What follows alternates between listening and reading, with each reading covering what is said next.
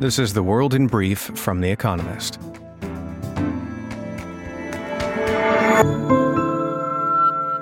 Our top stories. Germany is expected to announce the dispatch of its Leopard tanks to Ukraine on Wednesday, following much dithering and pressure from allies. America is similarly poised to send its Abrams tanks, according to a report in the Wall Street Journal. The U turn, which will also allow Poland and other countries to export their German made Leopards, comes after NATO talks in Berlin on Tuesday.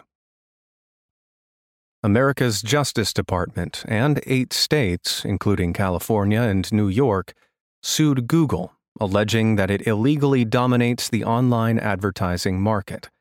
They accused the tech giant of preventing publishers and advertisers from transacting over rival ad exchanges, among other anti competitive practices. The lawsuit, the second federal antitrust case brought against Google, seeks to force the firm to divest several ad products. Documents with classified markings from Mike Pence's tenure as vice president in the Trump administration were found at his Indiana home. His aides conducted the search last week after news broke of President Joe Biden's documents scandal. Mr. Pence had been unaware of their presence, said his lawyer. American prosecutors are investigating both Donald Trump and Mr. Biden for similar offenses. Ukraine's government removed senior officials amid various corruption scandals. On Monday, Ukraine's deputy infrastructure minister was detained for allegedly stealing $400,000 allocated for aid. The deputy head of Ukraine's presidential administration resigned after being criticized for his luxurious lifestyle. The deputy prosecutor general who took a controversial holiday to Spain, was also dismissed. Former senior officials in Lebanon were charged with homicide and probable intent linked to the 2020 Beirut blast. Among the accused is Hassan Diab, who was prime minister at the time and resigned days after the disaster, which killed more than 200 people. Lebanese authorities had stalled the probe for a year. Pekka Haavisto, Finland's foreign minister, said discussions with Turkey about Finland's and Sweden's bid to join NATO should be paused until the dust has settled. The comment came after Recep Tayyip Erdogan, Turkey's president, said on Monday that Sweden should not expect his support after members of far right groups burned a Koran in front of Turkey's embassy in Sweden's capital last week. Everything Everywhere All at Once, a maximalist metaverse action comedy, led the Academy Awards nominations with 11 nods. Behind it were Banshees of Inisherin and Netflix's All Quiet on the Western Front with nine each. Three Asian actors from Everything Everywhere were nominated, as was Hong Chau for The Whale, setting a yearly record for actors of Asian descent. The ceremony is on March 12th. And fact of the day 67%, the average adult literacy rate in sub Saharan Africa, according to UNESCO, the UN's cultural agency.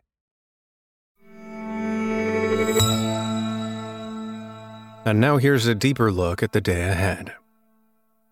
Ukraine to get Leopard tanks. Germany is performing what cavalry officers call a 180 degree pivot steer, i.e., spinning a battle tank around on the same spot to change direction. The government of Olaf Scholz has refused to give Ukraine any tanks or allow other countries to send their German made ones. But in a speech to the Bundestag on Wednesday, the Chancellor will reportedly announce the dispatch of the Leopard 2 perhaps a company's worth, or about 14. To ease his angst, America may also grudgingly be sending its M1 Abrams tanks. Not a moment too soon. Western countries are rushing to build up Ukraine's armored forces for the next phase of the war, dispatching hundreds of infantry fighting vehicles, including German ones. The omission of heavier main battle tanks apart from 14 British Challenger 2 tanks, was glaring. The pity is that it took intense friendly fire at home and abroad to rattle Mr. Scholz's carapace hard enough to force him into a clanking Panzer Wende. Egypt's unhappy anniversary. Twelve years ago, when tens of thousands of Egyptians gathered in Tahrir Square in downtown Cairo to demand the removal of President Hosni Mubarak, they also chanted for food and freedom. Mr. Mubarak resigned, but for many of Egypt's 104 million citizens, life has become worse. Egypt's economy is in a dire state, with inflation pushing past 20% and the Egyptian pound tumbling to an all time low against the dollar this month. Food has become unaffordable for many. The price of chicken has more than doubled in the past year. Eggs have become a luxury. And Egyptians are no closer to freedom. There are 65,000 political prisoners in Egyptian jails, significantly more than under Mr. Mubarak. Many are held without trial and in miserable conditions. Despite growing disillusionment with the government of Abdel Fattah al Sisi, who has been in power since 2014, it is unlikely that protests similar to those in 2011 will break out soon.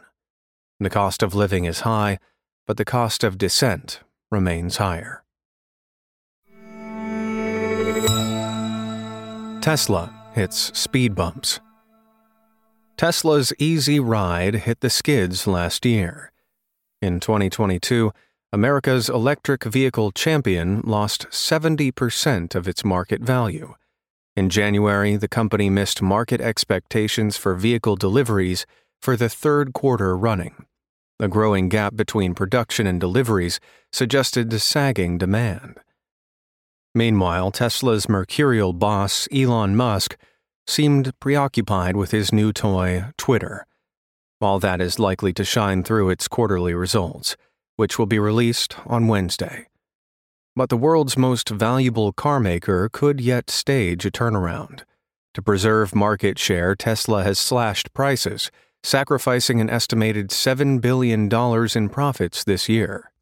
In America, its basic models are now cheap enough to qualify for new government subsidies for domestic EVs that cost less than $55,000. And the growing availability of cheaper EVs, made by both established competitors and startups inspired by Tesla, may help build a new customer base for the firm's pricier models, especially in China. New Zealand's new Prime Minister.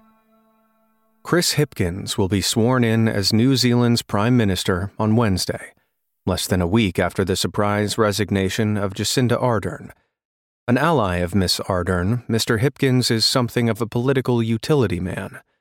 Most recently, Minister of Education and Police, he has also served as Health Minister, from where he oversaw New Zealand's stringent response to COVID 19.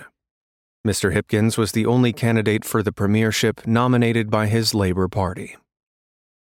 Outside party ranks, Mr. Hipkins faces a bumpier ride.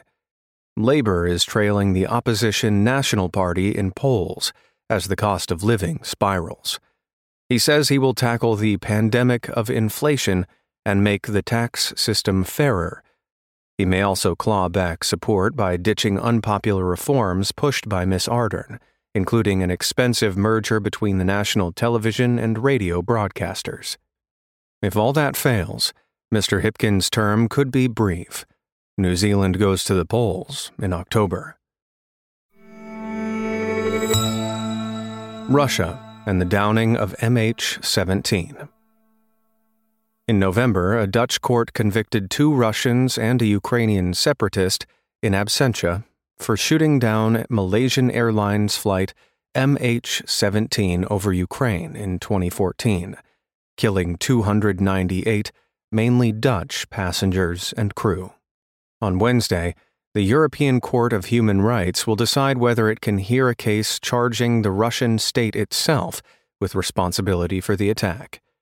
The case, brought by the Netherlands and Ukraine, hinges on whether Russia exercised control over the forces of the Donetsk People's Republic, DNR. Russia says the separatist mini state in eastern Ukraine acted alone. That seems less plausible since the separatist states obediently let Russia annex them after invading Ukraine last year. In its November ruling, the Dutch court determined that Russia had overall control over the DNR and was thus involved in downing MH 17. After hearing evidence, such as an intercept of the DNR's then Prime Minister, phoning Moscow and asking to speak to the boss. Daily Quiz. Our baristas will serve you a new question each day this week. On Friday, your challenge is to give us all five answers and, as important, tell us the connecting theme. Email your responses and include mention of your home city and country by 1700 GMT on Friday to quizespresso at economist.com. We'll pick randomly from those with the right answers and crown one winner per continent on Saturday. Wednesday. Which kids' TV show featured International Rescue? an organization run by the Tracy family. Tuesday. What name for a gentle breeze derives from that of a Greek god? Finally, here's the quote of the day from Robert Burns, who was born on this day in 1759. Suspense is worse than disappointment. That's the world in brief from The Economist available three times every day of the week. You can also hear interviews and analysis from our journalists, including our current affairs podcast, The Intelligence, on your podcast app. And subscribers to The Economist have access to each week's full edition in audio. Just download the Economist app to start listening.